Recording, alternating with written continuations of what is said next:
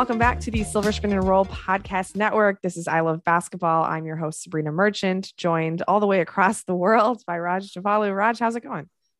It's good, Sabreena. It's 7 a.m. here, which is nice. Uh, I've been waking up at 5 a.m. to watch these basketball games, um, which I think more and more is a mistake. Uh, but I'm doing well. How are you? I was hoping you would say like I've been waking up at 5 a.m. to watch the sunsets. I mean the sunrises like from this glorious mountainous yeah. part of the world, but no, waking up at 5 a.m. to watch Laker games. Raj showing more interest in the Lakers than the Lakers showing themselves is how I'm interpreting this.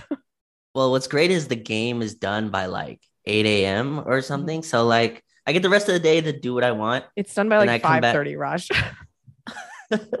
right. And then uh I get back at night because I'm forced into vacation things during the day, and then at night I come back and rewatch the game. So it's nice. Um, I I take care of that in the morning and the night, which again is kind of psychotic, but yeah, it's uh this this team has been crazy to watch. Yeah, I did notice that you did not tweet time to rewatch this one after the Minnesota game. No, you did actually yeah. rewatch it. The clips suggest that you did rewatch it, but I'm just tired of being called a masochist like a hundred times in the quotes and uh and in the replies. So I gave everyone a break from that. Um, hope no one would notice, but obviously Harrison definitely noticed and and made sure to point it out. Not only did Harrison notice, he tweeted at you and then messaged it to me in the Slack so that I would point it out on the podcast that you did not tweet about rewatching this it's it's the same game every single time. Like those of you who subscribe to this feed realize that we didn't actually have a post game podcast yesterday because of some scheduling issues this week. But I mean, if you watch the Toronto game, if you watch the Phoenix game, like you understand how this goes. The Lakers fall behind by a lot early. They have to expend a ridiculous amount of energy trying to come back into the game. Are they even really trying to come back into the game or are they just padding their stats? Who knows? Uh, they got it all the way to four against the Timberwolves in the fourth quarter, which admittedly is much mm-hmm. closer than I would have ever imagined. But that was against a mostly scrub unit. And once KAT came back, the Lakers had literally zero answers for how to defend him because there was no real center on this roster with Anthony Davis not healthy. And Dwight Howard had been out for a while. I understand he started yesterday, but like Dwight can't guard KAT, not at this age. And no, if if Dwight isn't guarding him, then it falls to Melo or LeBron. And LeBron has been so supremely disinterested in defense over the past few weeks. And Melo, bless his heart, can't play defense, not at age 37 and not, he couldn't guard KAT really at any stage of his career. So, um, fake comeback, you know, classic Lakers script. Um, we talked about this last week about how there were nine games coming up where you really didn't see the Lakers winning more than one of them. And surprise, mm-hmm. surprise, they have won none of them since. So I'm sorry, they won the Wizards game since we last talked. Let's not overlook that one when LeBron put up another 50. Yeah. But since the All Star break, if LeBron James scores less than 50 points, the Lakers are winless. And that is a very difficult way to win games. well, here's my thing on rewatching the game, Serena. First of all, the summer is very long. Like it's a, especially when you're out where we think the team is going to be out, right? Even mm-hmm. if you think they're going to make the playoffs, if they make through the play in, they'll be out in the first round most likely, unless Anthony Davis comes back. That summer is long. We we have no basketball for that whole time. Mm-hmm. I don't mm-hmm. really follow that many other sports, so I'm trying to take advantage of this. Time one. to get into the WNBA, Raj. yes, I definitely planning to do that, but um. This season, I think you know every game still is very interesting because I want to ask you about this because you got to you watch at least you watched the first half at least of that Minnesota game uh as intently as most people did, but uh, they were already down uh, 25, I believe, in the second quarter. It feels like Russell Westbrook and the Lakers are playing a different game, like in the same game. I don't know, like it, it's so fascinating to watch because if you're just like casually watching, you don't catch this. But like Russ is like playing Russell Westbrook game, and the rest of the team is like playing basketball, which is like it's so fascinating.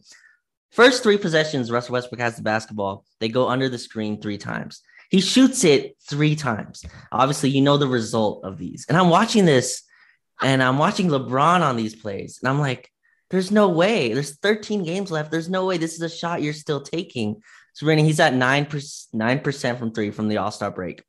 Now, Russell Westbrook's a bad shooter. We came into this season knowing this, but there's a difference between a bad shooter and like a center that can't shoot who's taking a volume of threes, right? Like I feel like that's where he's got into. Here's my question for you though, because I think Is there like I, I asked Aaron this a couple weeks ago, I think, and I asked if there was an inflection point coming. But does Russell Westbrook get sent home or is it too late? Because I I'm watching this team and I feel like they're going in so opposite directions. And defensively, my goodness, what a disaster fire Russell what Westbrook is on defense.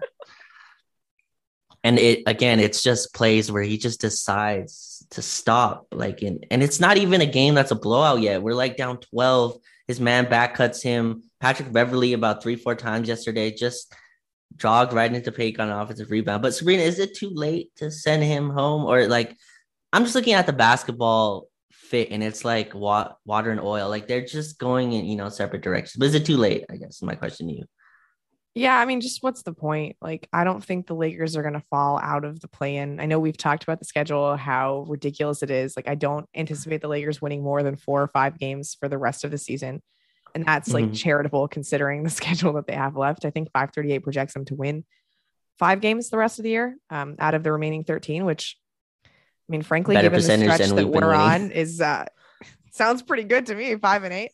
Uh, it just, like, I don't think the Lakers are going to keep Westbrook on the team beyond the season. It's not like the tape is going to get more damaging for him as the year goes on. Like I know the games have been. I don't bad. know. I know the games. I don't know. Bad. His plus minuses surprisingly been really good the last couple games in these ridiculous Lakers blowouts. Like Russ is still a positive ledger when LeBron has these like magnificently negative numbers. Um, it's just challenging everything I thought I know about box score stats, but it's just it's too late. Like the season is over. Frank Vogel is going to get fired. He's not even trying to do things that make sense for this team anymore. Like I think you're the one who brought this up on Twitter, but like the presses that the Lakers throw out every so oh, often God. are the worst executed I've ever seen. Like I've been watching a lot of college basketball recently, and you see a lot of the press in college basketball because they only have maybe one good ball handler on every team. Like college teams run a better press than the Lakers do. There's just no backside help whatsoever. The rotations are just not there. Uh, Frank's not trying. Nobody cares about what happens for the rest of the season. They're already thinking about next year for a team that prides itself on catering to stars and blah blah blah and whatever the Laker credo is, you can't send a $44 million guy home. You just can't. Especially not a guy who's from LA who just poured his heart out about the emotional challenge it has been taking the abuse from fans over the course of the season. You can't tell yeah. him like, "Oh, thanks for sharing. Now we're not going to have you play anymore." It just it can't happen. Um, Unfortunately, I don't see a way of resolving the fit on the basketball court either, because, like you said, 9% on three pointers, and he took three straight jumpers on dropped open game. like, that's an insane thing for Russell Westbrook to do. Uh, but yeah, we're, we're just stuck. We're just stuck for the next, I'm going to say 14 games because there's 13 in the regular season and we're going to lose in the first playing game. We're stuck for the next 14 games of Russell Westbrook as the starting point guard. And it sucks. It really sucks because I remember during the off season when I had like deluded myself into thinking that this was a good idea oh. that the Lakers had tried traded mm-hmm. for Russ, right? Like instinctively, I knew that it wasn't going to work instinctively, but like I have faith in LeBron, I have faith in Anthony Davis, and I have faith in the fact that like Russell Westbrook wanted to be a Laker and would try to make it work. And mm-hmm. the one thing that I had held on to was that like Russ was so proud of being a Laker. You remember that opening press conference where he talked about like what it meant to have that jersey and to play in that building. And he grew up watching Shaq and Kobe and like the games on KCAL 9. And I'm not that much younger than Russ. Like I know exactly how that feels to grow up watching the Lakers at that time. Like those memories are very similar yeah. for me. And I thought that it would manifest itself in like a certain level of pride for Russell Westbrook in being a Laker like that he would exhibit that pride on the court every single game, even if he did stupid things like, you know, taking mindless 18 foot jumpers and like some of the passes go over the place and like whatever. The amount of pride he exhibits like as a Laker is almost non-existent at this point. Like there, there's none of that on the court. Like he was seemingly more proud of being a Washington Wizard last year than he is being on this particular Los Angeles Lakers team. And it is freaking maddening because I thought that that's the one thing that we were going to get out of Russell Westbrook. Like maybe the basketball would be weird. I was accounting yeah. for the fact that it was going to be weird. But like nobody looks happy. Nobody looks Like they want to associate themselves with this team. And I just can't believe that that's where we've gotten with Russell Westbrook. It's crazy. It's depressing. Yeah, yeah. for sure. They, their play is absolutely dis- depressing. They are it's disrespectful to basketball what we've what we're watching here. I think with Russell Westbrook, what we were sold was like a motor, ride And a constant energy. And it was supposed to be infectious to LeBron mm-hmm. James, to Anthony Davis. It's gone the other way. Like you watch even Anthony Davis and LeBron again, only going to play 21 games combined. If AD doesn't come back, I think both of us agree. Crazy. I mean, he's probably he's probably not going to come back to I'm this sure team. I mean, supremely disappointed now that Davante Adams has been traded too. Yeah, I think I saw something about that. Yeah. Is that football? Okay. Yeah, so it's another blow for AD's favorite football team. Oh, okay, yeah. I think I saw LeBron tweet to him this morning as yeah. well. but yeah, like the defense to me is actually worse than the offense. Like I can live with the missed jumpers. I can live with the come down the left side of the floor, try to bank the mid range pull up in, even though it has such a low percentage shot of going in. Like I can, I can live with all of that if the defensive effort in there and the motor just hasn't been what we were sold at least. And that's why like we don't have to get into the DeRozan stuff because I think most of you know the our partners have kind of got into that. But it's a lot of like changing the past, a lot of hindsight, you know, being 2020 here. Like I don't think anyone thought DeRozan really was coming. I think, you know, LeBron, everyone sold us on Russell Westbrook, all the athletic articles articles that come out.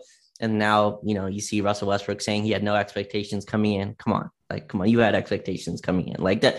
That's the stuff I think that frustrates fans. What an insane statement to make that you are joining the most storied franchise in the NBA, the one that you grew up rooting for, the one that employs LeBron James, a top two player of all time.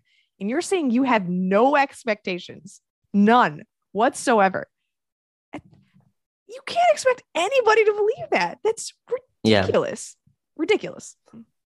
Absolutely ridiculous. And I, again, like uh, to move it on the court, like there's a difference. Like obviously, they always say a 40% shooter is different than a 29% shooter, but a 29% to an 11% shooter, like that's an insane thing to try to live with on the basketball floor, especially with the passing volume he puts up. Too. His what? His passing has gotten worse too. Oh, I mean, I think that decision making has always been rough, uh, uh-huh. but it's just that like it's bad. It's been at such a high volume that like you can kind of live with five turnovers when it's like 13 assists. Right. Now like I think what the thinking was this season. So it's been a progression. Like we've we gave the ball to Russell Westbrook. We realized that didn't work.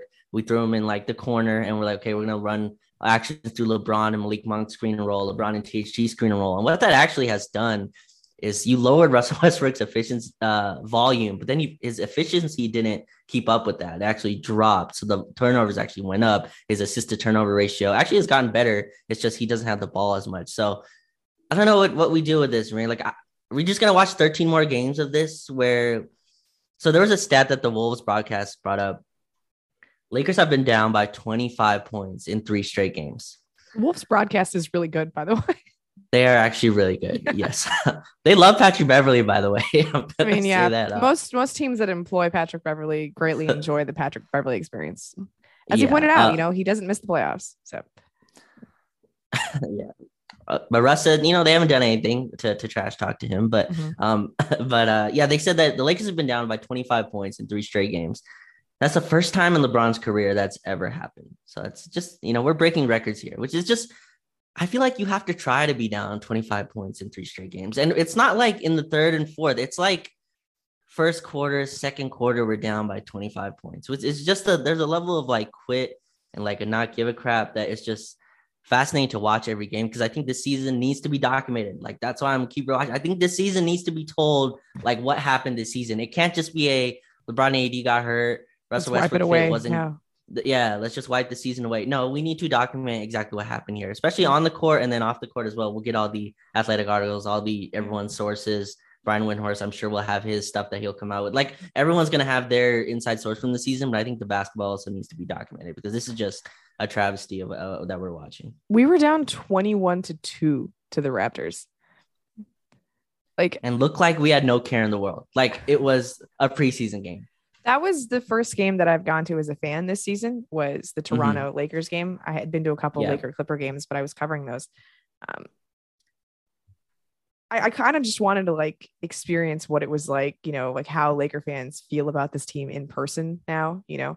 And generally, like when I go to a Laker game, uh, I try to get there like at least half an hour ahead of time because I love watching warm ups and like it's just fun to be in Yeah. the building ahead of time. And like production wise, the Lakers put on just a better show than just about anybody else in the league. Like it's really fun to be there.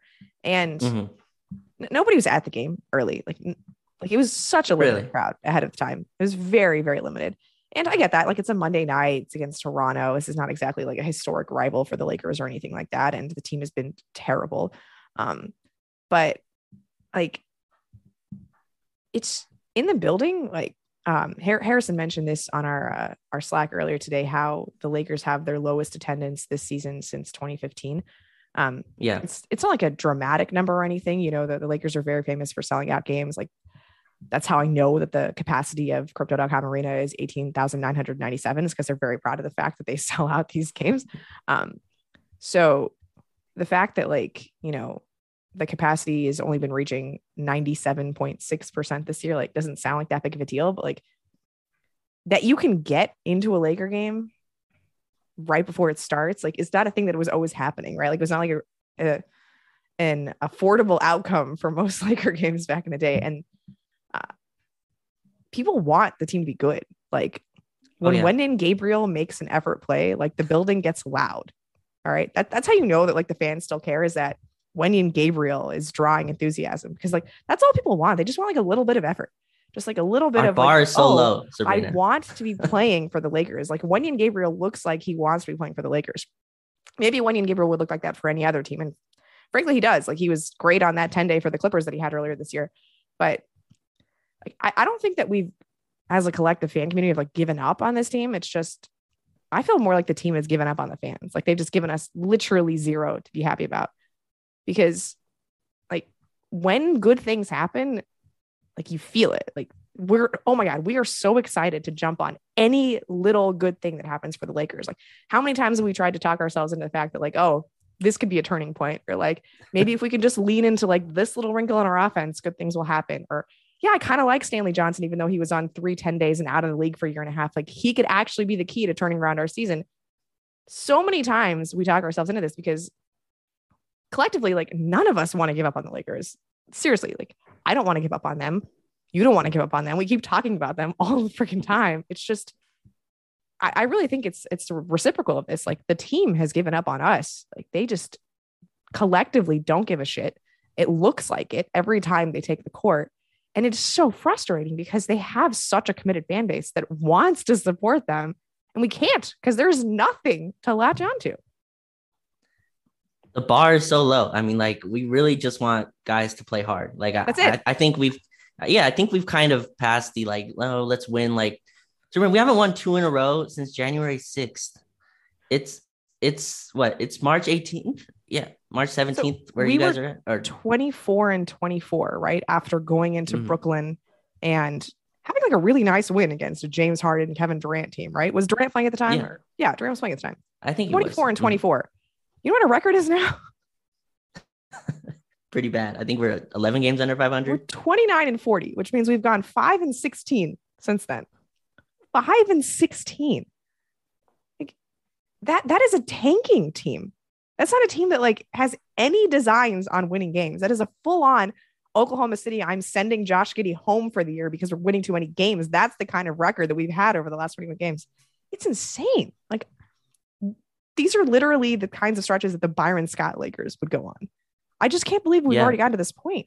Like, how is it possible on a team with LeBron James? LeBron James, who put up 50 points twice in the last two weeks. I just I I can't wrap my head around it. It's crazy.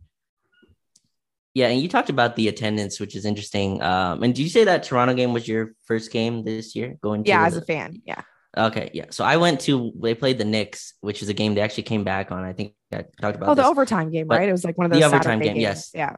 but that was another game. I think it was like 21 to 4 or something to start. You know what I mean? Like it was a very and that was the game we got AD back, and the whole crowd is hype, right? Like, oh, we Mhm. hit our big three, like we're so excited. And then Julius Randle just goes on like a tear. I think the Knicks hit like three step back threes because no one guards Evan Fournier, and like we're like down 21 to 4. and you know, I've been going to late games for a while, not Mhm. a bunch of games, but you know, I go to games at least. I try to go to one every year. I've never seen like a home player get booed, you know, like that, like in that way where I like watching Russell Westbrook get the ball and booed. Like I've never really seen that. That's just an interesting thing, like to see with a star player. You can put quotes on star, whatever you want to put it, but, but I mean, like it was just interesting to watch. So I think it's fascinating. But you're right. I mean, the bar is so low. Austin Reaves, I think, stole the hearts. Like he's good. I'm not gonna. I'm not saying Austin Reaves isn't great, but like first few games he played, we're like, oh shoot, this kid plays really hard. He passes the ball when he's supposed to, and he cuts. Like the bar is there. Stanley Johnson on 10 day contracts. We're like, start this kid because he can't shoot.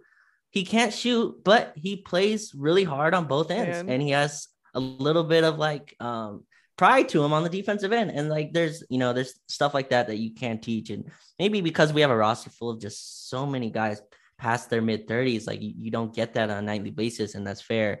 Um, but that that's where the bar is right now. That's why Wenyen Gabriel, when he does, like you talked about, a great play, we all tweet about it. We clip the video, you know, or you know, we highlight, you know, the defensive play he made. We're like, oh, he runs the floor. Like, what a you know, what a great thing to see. Which again, the bar is so low. But shout out Wenyen Gabriel, who has played hard. I- don't know how well he's played, but I've liked the basketball he's shown, and just a guy in his mid twenties that runs the floor. Like, that, put that next to LeBron, and, and you got something. But I Yes, just like having a big wing size guy on the team who can actually play. You know, there's just there Yeah. aren't any of those on the Lakers other than LeBron and Stanley Johnson at this point, like uh, who aren't just going to get cooked defensively because I, I love watching Melo on offense, but like it's it's a struggle sometimes on the other end. Um, but yeah, yeah, uh, sure. I could do with You- like a fewer Wenyen Gabriel corner threes. Like that's not my favorite thing to watch. But I understand the man is trying to expand his skill set to eventually latch fully onto an NBA roster. So if we need to go through these growing pains on a season that really doesn't matter for the Lakers, it's okay if Wenyen takes some threes. That's true. I want to ask you this because you were at the Toronto game. How how did it look in person where Toronto has like eight wings on the floor at all times and we have like one and a half? Like did, did that look as Just like every As single possession, Scottie Barnes is going after Austin Reaves, and there's nothing the Lakers can do about it because you don't have anyone with size to switch on to him because Stanley is occupied onto Pascal Siakam and LeBron is theoretically manning the middle. Um, and they just realize, like, oh, like if Monk and Reaves switch, we can just go after Monk, and like one of us will have just an incredible size advantage every single time the Lakers historically have not done well against the Raptors in the LeBron era. I don't think they've actually beaten the Raptors with LeBron playing since he came from Cleveland. Um, I know we had that really great win against the Raptors in Toronto last year, but that was when Marc Yes. Gasol was playing. That was when AD and LeBron were out. Oh right, right. Just teams with wings, like big wings, tend to give us some trouble because we don't have that on our roster. Like that's why all of our good wins come against Utah because Utah is just all guards and bigs, and we can figure our way around that. But teams that actually have wing size players give us some difficulty. And wouldn't you know, a lot of teams in the NBA have wing size players. So it was just immediately obvious that like, oh, this is going to be a problem in the way that like when we play the Clippers, it's a problem when like Marcus Morris can get any kind of matchup he wants against the Lakers. Uh, so you could see it coming a mile away. Um, there was no Trevor Ariza to be seen for some reason. I don't know why. Um, I mean, would it have been Age, worse than yeah. Austin Reaves and Malik Monk? I don't know. Maybe, but they're just there are no options for the Lakers because they built a roster that was dependent on one forward size player, Trevor Ariza, to be the fulcrum of the lineups that they you know envisioned carrying us to the promised land. It did not work. There was no backup plan. And now we have Wenyen Gabriel starting for Stanley Johnson in the second half. So there you go. like my issue like with that so again going back and watching it like not only do we don't have someone for scottie barnes who you know who's, who's a really good young player i think he's gonna be a star in this league Mhm. we let him become Giannis like right away you know what i mean like like so he he had malik monk on him i believe at the three point line and he just backed his way in with five Yeah. dribbles and got a layup and no one reacted like It that was, was, a supposed to happen. layup train against the Raptors. It was unbelievable.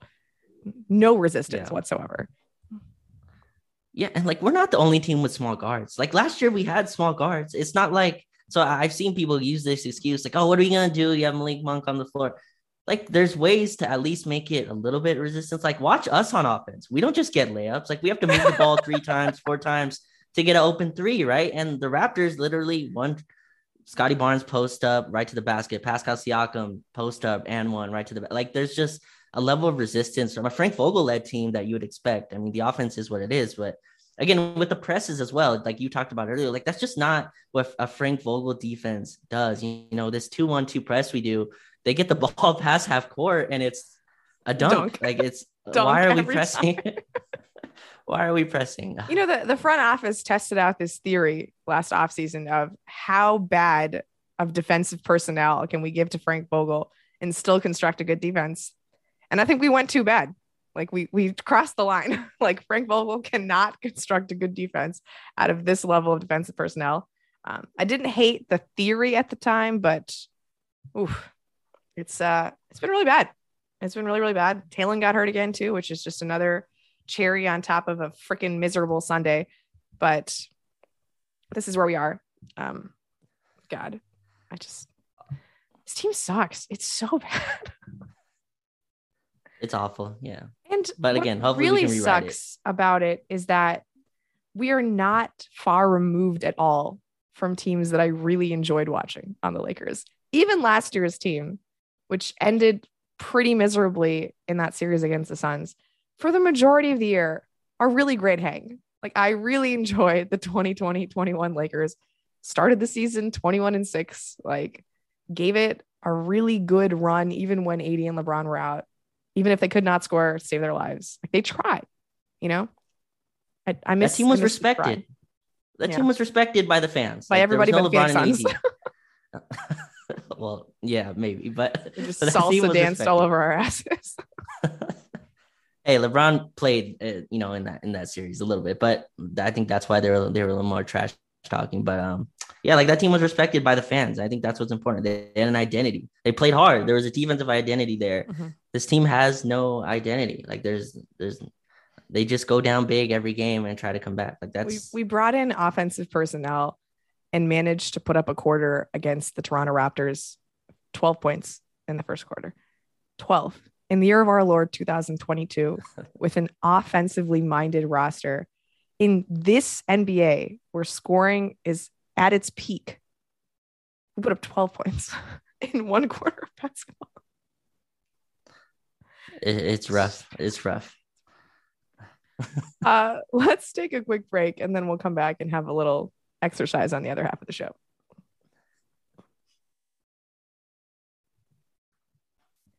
All right, we're back. So I mentioned this earlier about how I actually enjoyed, you know, recent Laker teams.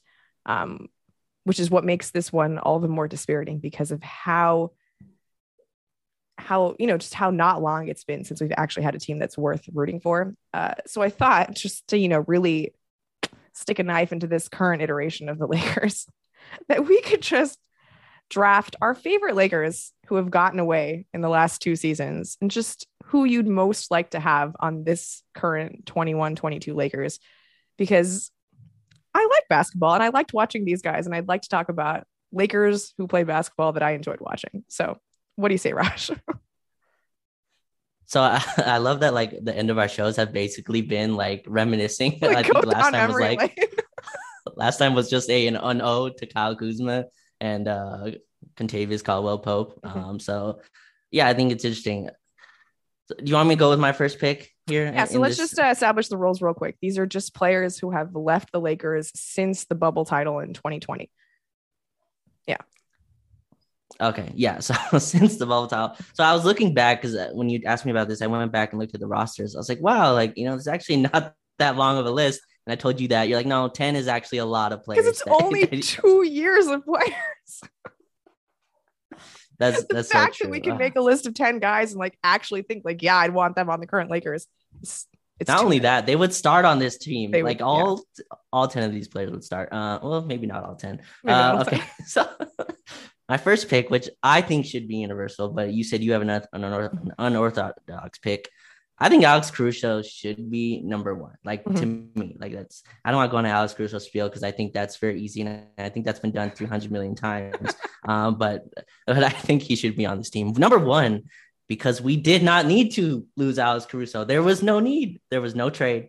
Mm-hmm. he lo- he left on his he walked away from us. We could have easily jogged and got him back, but he walked away and walked to the Bulls. But and he was not in part of any trade or nothing. You can go through the luxury tax stuff if you want to. He I mean, asked go through to come back on a discount, which to come back on a discount, less than what the Bulls are paying him. yeah, that's what that's what hurts the most. Um, Zubac, I think, hurts the most for me because I think that was the most like even at the time, like what are we doing? But mm-hmm. Caruso definitely at second right there. I think he should be number one on this list. Who's your number one on this list? Just one thing about Caruso, like the only reason why I'm glad that he's not on the Lakers, and not that I'm glad that he's not on the Lakers, but like the only silver lining to this whole situation is that people thought that we gave him too much credit because he was a Laker.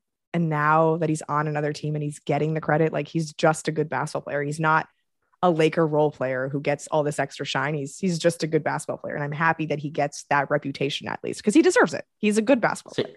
so you're happy the knife went through the heart and all the way through to the back. Like you're happy the knife just I'm went not through saying the whole I'm body. happy Caruso's gone. I'm saying if there is one silver lining to be had from all of this, it is that his reputation, you know, is deserve it. You know, like people understand how good Alex Caruso. Of course it was. Of course it was. I, you and I always knew that, but everyone outside of LA thought it was overblown, and I'm glad that they no longer think that. I'm just saying. He started a finals game. I know. He was our he was our last convince me. like this is for the. I know, but I'm just like how absurd. Like he was our last piece when we were like, oh, there's nothing left to do. Let's go through our last piece of starting Alex Caruso. Like that was our I don't know. I want to ask you this really quickly. Last thing on Caruso. Mhm. If LeBron wanted Caruso, would Caruso be here? I mean, we we thought it was a yes. Uh, so yeah, I think so. I, had- I still think that's a yes. I mean, LeBron wanted Jared Dudley and he's on here. So maybe there are limits to LeBron James's power, but Ugh, okay. I like to think Alex Caruso is a little bit more important than Jared Dudley, though apparently the Lakers front office was willing to pay Alex Caruso about as much as they were willing to pay Jared Dudley. So who knows? Um, yeah, I'm with you. I thought Okay. Alex Caruso was a pretty consensus number one pick. Uh, Mhm. However, watching this current iteration of the Lakers, what I want more than anything is a functional big body. So I just miss JaVale McGee more than anyone because I love guys who can dunk, just like a, a lob threat. You know, I want someone who can provide vertical spacing on this team. Uh, like watching Dwight try to get up is so sad. Uh, DeAndre could not. His back just does not allow for it anymore. Um, I, I miss JaVale. JaVale is just a, a professional center you know, who is not going to get you to any All Star games, but he's an Olympic gold medalist and he seems like a damn good teammate. People like having him around. Um, he's tall and he catches everything. And I like guys who can dunk everything. So I miss JaVale and I would like to see him on this team because Lord knows, like the Lakers would be tremendously better with like an actual center who could play. So we got like our butts kicked by the Phoenix Suns. Um, and then watching JaVale McGee jump twice and then run back, it was like, wow, like a motor, just an right? amazing. He's got a motor. Yes. And it's like, I'm not comparing the two players because it's not really fair, but like Mhm. JaVale and Russ, right? Very questionable like decision makings on Sure. the floor. Like Mhm. they do things, JaVale will do a fake handoff and try to dribble from the three point line to the rim. You're like, what are you, you know, what are you doing? You're JaVale McGee. But you live with all that because the motor's always there. He's always Yeah. going to try to block shots, but sometimes isn't, you know, and always a positive. But yeah, we definitely miss a big that can jump. Um, the Phoenix Sun, or not the Phoenix Sun, TNT, I think broadcast. I forgot who it was. Said JaVale, JaVale McGee is the best backup center in the league. I thought about it. I was like, I mean, I can't really disagree. I mean, like, the, I mean, you can't. I mean, you can have there's like contention points maybe if you go around the league, but I mean, I couldn't really disagree with that. Yeah, And, I mean, uh, like just based on my like admittedly biased watching of the NBA, like I like Isaiah Hartenstein a lot, but I think I'd rather have JaVale McGee. Me too. Yeah. Yeah, Isaiah, Yeah. who turns into like the best center in the league against us. But but JaVale McGee, I think, you know, he has a case for it. Yeah. Which I, can, I think it's interesting. He signed for a little bit over, I think, like five million or something. Yeah, so yeah. they have like the best backup center in the league for like five million dollars, which I think And then um, it wouldn't win. be me if I didn't also say that I miss Kentavious Caldwell Pope just dearly, um, because we don't really have any guards who like are respected defenders. Like I, I understand that Austin Reaves. it's a good way to put it. I understand that Austin Reaves tries, um, and I think he he gives a lot of good effort on that end, but he gets hunted, just relentlessly hunted, and it makes it harder on a guy when they're always going after you. So um, just you know to have a player who knows how to play defense, who knows how to chase off screens, um, who can shoot, always a nice thing, um, and has the just variety of highlights that KCP is capable of producing. like the other night when they were playing the Warriors, he was literally telling Steve Kerr to like get Stephen Curry off the court because like he was tired of guarding him. like it was enough.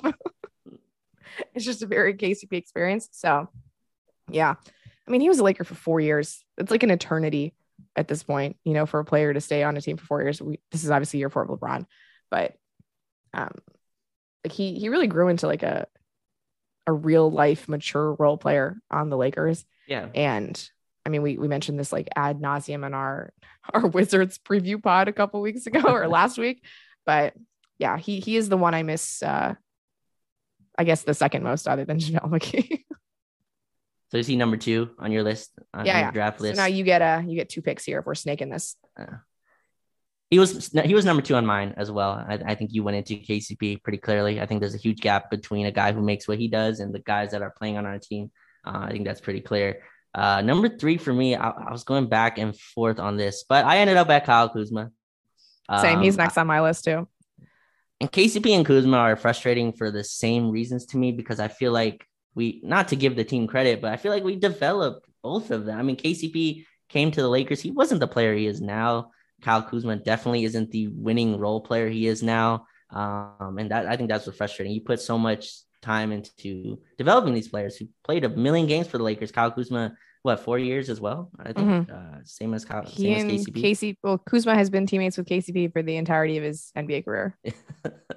Oh yeah, that's pretty. It's pretty nice. Cool. That's a cool little nugget. Nice, yeah. It's a nice little nugget there. Yeah. Um, but uh, yeah, like I think both of those guys were developed by us. That's what's so frustrating, and they're winning championship level players. They there's like a proven concept there where like not only could they do it, they did do it. Like they yeah. they both played on super winning teams. So yeah, Kuzma's next. I don't think we. I don't think I really need to dive into why mm-hmm. uh, a guy who's six nine, six ten, who can a wing shoot on the Lakers. A wing. What? A two way wing. I know you know how the Warriors fans Kill go two way wigs. Like two way Kuzma. Two-way Kuz. Um, uh, yeah, so he's a he's a two way player. I think people don't give him the offensive credit because of the shooting numbers or whatever it is. Um, but he can dribble, pass, and shoot. He can dribble, pass, and shoot. Yeah, and he he's can not a great shooter, but he's a fine shooter. He's a willing shooter. Like he, he's a willing shooter. I think I do love a willing I shooter. I think that's important. So that's why I after him. Oh, I have one more pick. Right? Yeah, who's next after Kyle Kuzma? again so now i'm going now it's like you're just like kind of splitting hairs i guess between role players but mm-hmm. um mm. i had danny green next mm. i feel mm. like i mean i i you know i think we just missed some kind of stability like in the roster um at our starting two guard danny green got a lot of flack um but he's a guy who understood his role frank vogel will be like okay push this guy left Danny Green's like, all right, like that's what I'm doing this game. Like I'm gonna push him left, you know, weak the screen. I'm a weak the screen. Like there's a bunch of stuff that he just does that just flies under the radar. And again, he's not. I don't think he shot great with the Lakers. I forgot his percentage. Uh, but teams don't shot like 37 percent. Like it was good. Yeah, yeah. Other than the finals, teams guard him, right? Like yeah. the finals, the time he started to he, kind of play. He basically broke his hip during the hiatus and has never been the same player, um, which is why he was okay. a little bit lower than um, on my list because I I adore Danny Green. Like, don't get me wrong, but I was trying to be like a little more realistic about who could help. I mean, Danny Green still uh, he's like six, uh, six, six, six, seven. I think he's I mean, listed like, at just... six five. Honestly. oh really? Okay. He just the hair. He does. Hair. All right. The hair, yeah, and he's a really good transition defensive player. Mm-hmm. And I feel mm-hmm. like one of the very best. Yeah. Very best, yes. He gets weak. He gets weak side blocks um, out of nowhere, even though he can't really jump. Like it's just a player I'd like to have on the team. Again, fit our 2020 identity of just like we're just the gonna three that he had against you. Dallas. I loved it so much. Oh, so good. It was just like Wayne Ellington. I think Wayne Ellington did the exact same three this year. Um, but uh, yeah, I mean, I miss Danny Green on this team. Yeah. So next on my list was actually uh, Jared Dudley. Um, oh, that's interesting. Just because I mean, we've obviously given up roster spots to players who are not going to contribute on the basketball court. So I don't really mind giving away another one. But you need Fair. some sort of like locker room chemist on this team. Like the vibes are bad. They're really, really bad.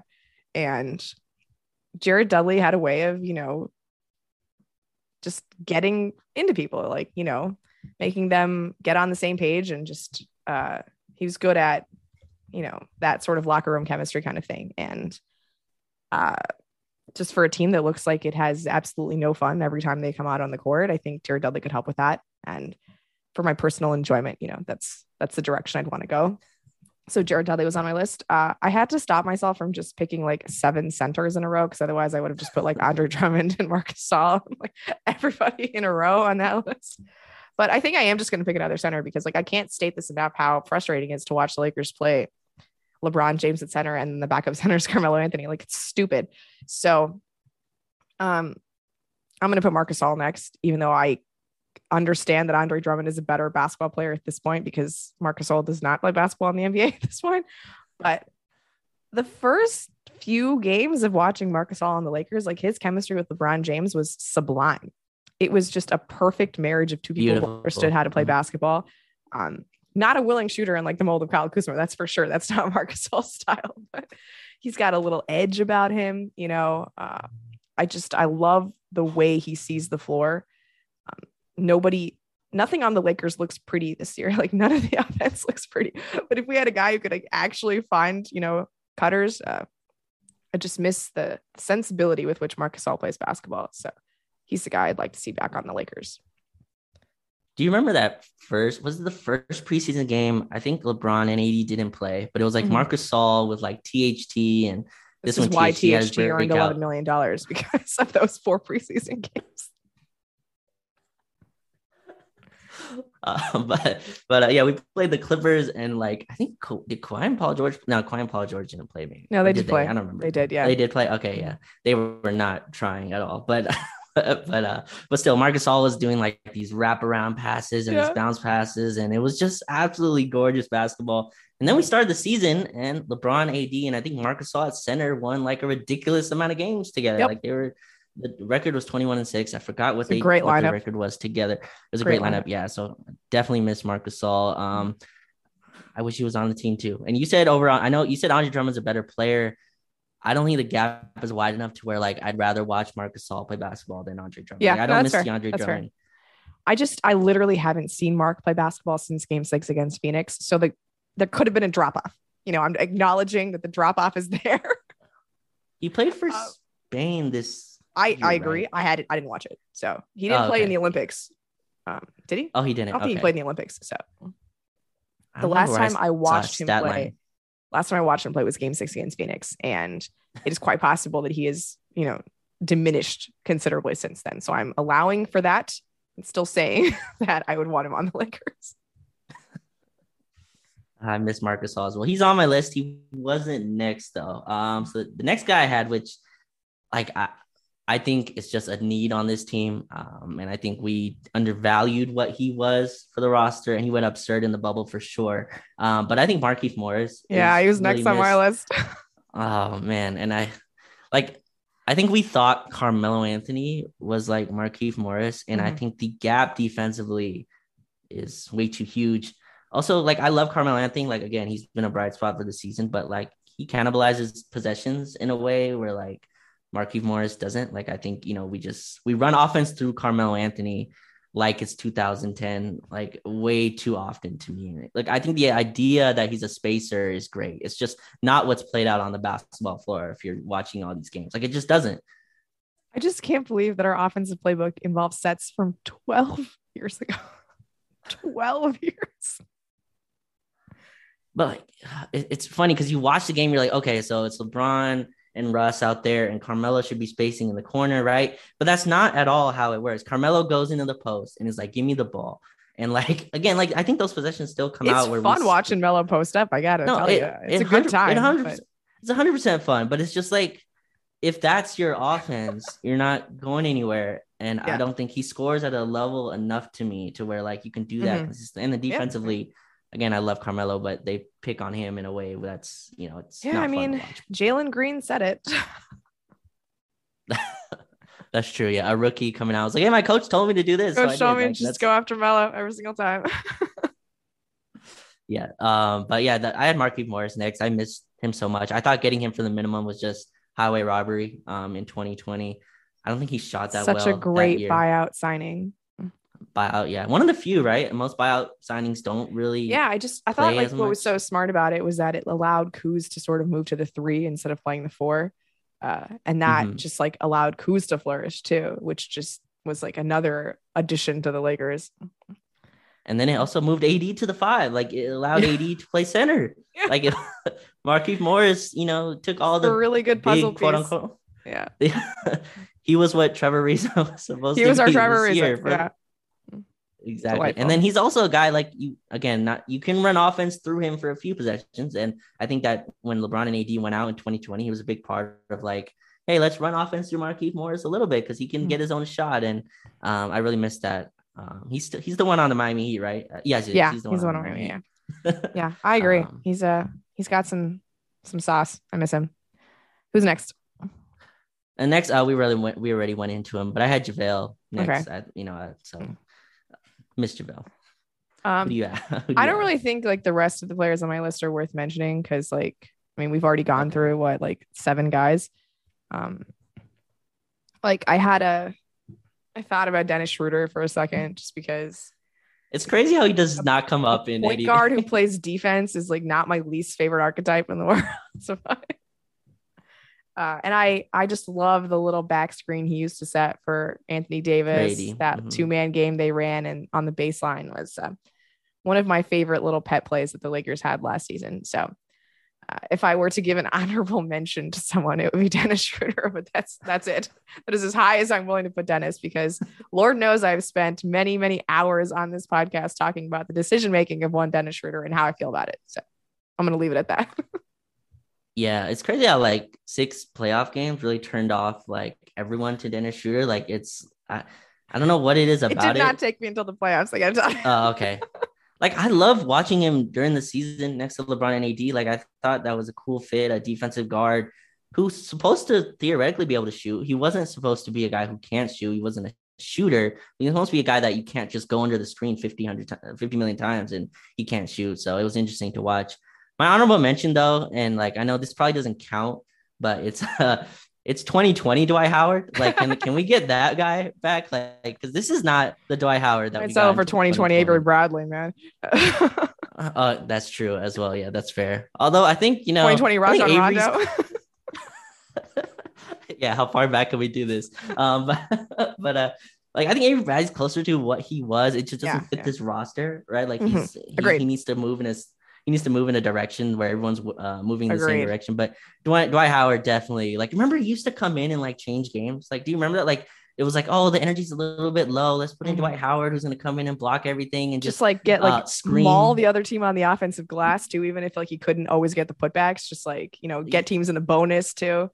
Yeah, he used to scream after every like layup and like and he was like the guy where it was like, oh, this team is having a blast. Look at Dwight Howard absolutely, you know, loving it and laughing with LeBron and AD or whoever's on the floor.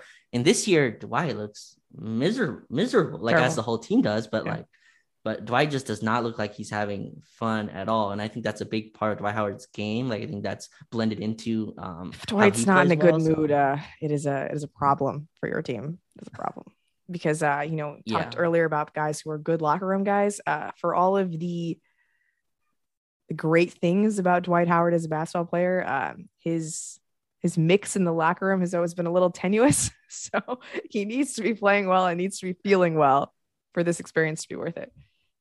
But it's changed, right? He's turned into like a positive kind of like Sure. You know, like his quotes have become the the positive. All I know kind of is action. when KCP was getting teased by Laker fans in 2019-20 for missing all those shots and working with lethal shooter, Dwight Howard was the first to come to his defense.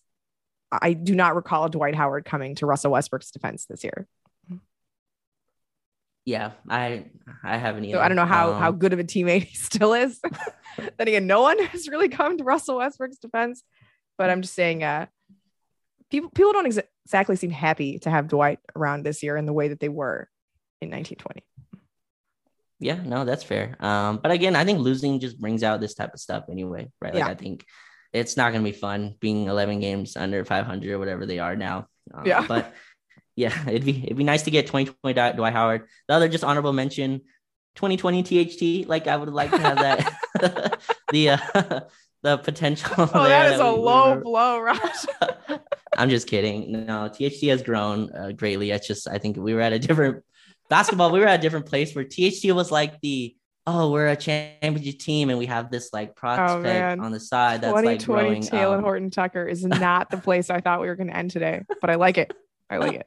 uh no, TSG's great. He's just too important to what we do right now to a level which I think isn't isn't. He had a nice game against. Toronto. I was very happy to watch him in person. Just the, you know, relentless getting to the basket and the continuous finishing with the right hand on the reverse on the left side. It's a classic THT. Um, but before we head out, for sure. uh, let's just take a quick look at the rest of the Lakers schedule until the next time you and I meet. um, even though we've already looked at this, I just want to confirm that we expect zero wins by the next time we podcast. Uh, we've got at Toronto on Friday, at Washington Saturday, back to back, at Cleveland on Monday, and then hosting the Sixers on Wednesday. Oh god. Feels like Uh, 0 4 to me. Yeah, so I- posted I think on Twitter like the after the Wizards game or Mhm. whatever. I was like, what are what are we going in these next nine? We're already 0 and 2, and then we play in Toronto. Do they have fans back? Do you know? Does Yeah, Toronto yeah. have I think do? so. Okay. Yeah, yeah. I would suggest so- the Lakers just sit LeBron on Friday. Yeah. Do you think he travels to Toronto? Do you think he travels with the team? I I mean his body language on the bench is terrible, so I would say who cares if he does, honestly. but I would suggest just for the sake of maximizing opportunities here, do not play LeBron on Friday. They're not going to beat that set of wings in Toronto. And just maximize your chances of winning in Washington because LeBron, bless his heart, cannot play a back to back at a high level at this point. Yeah. Not with the amount is- of offensive responsibility he has on the Lakers, at least. Uh, I don't know. Yeah, it could be. I mean, Just start Stanley Johnson and Wenyen Gabriel Just give up. go Just for quit. it.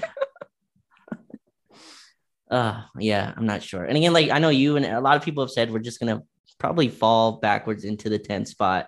Um, but I look, I mean, look at that Blazer schedule. I mean, it is, it is They're a soft not schedule. trying to win. Anfernee Simons is out too. Okay. I know, but you, but we are, we're not playing at a level at all that gives me confidence in I that. Like, understand that. I just, I'm telling you, these other teams are trying to lose. Like we're not. is that not what we're doing? Are we not trying to? we lose? have a lead on them, so we're all trying to lose.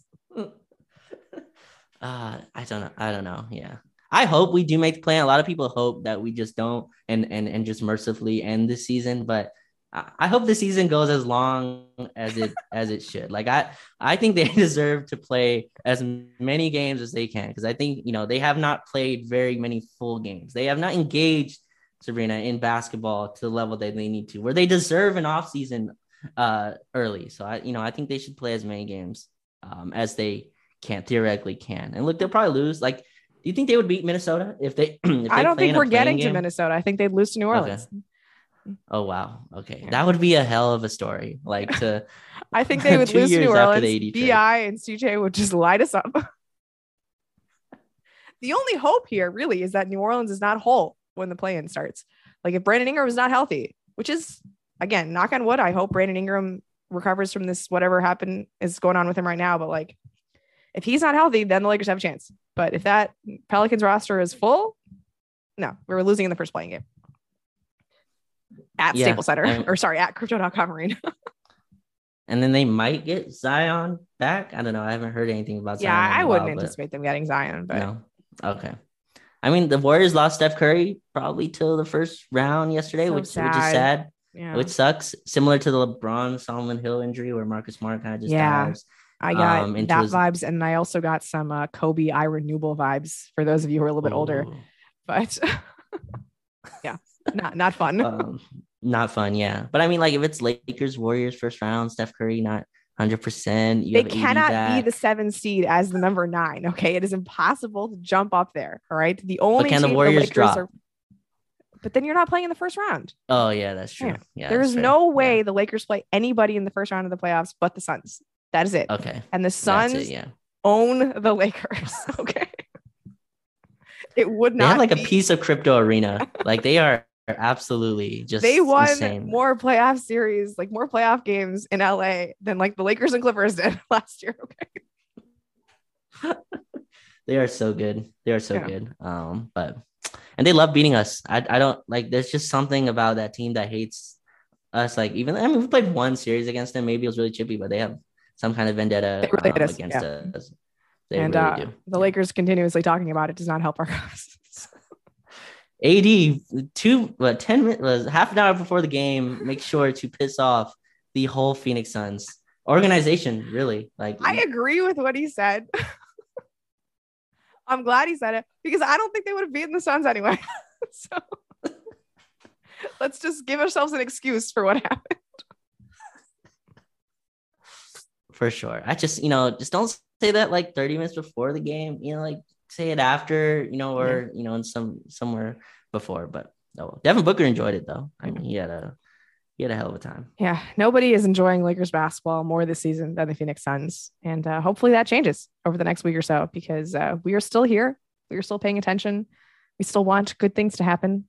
Uh, I still do believe that LeBron James should not play in Toronto on Friday, but let's just see what happens without him. You know, it really can't get any worse. So Are you sure? I mean, can't. It cannot get any worse than 21 to 2. Okay. That is the bar that we set against Toronto. Cannot get worse than that. All right. I stand by it. that's fair. Yeah. that's fair.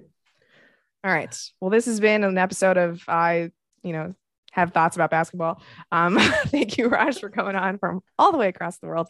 Make sure you're subscribed to the Silver Screen Roll podcast for talk about the Lakers every day of the week, and we will catch you next week.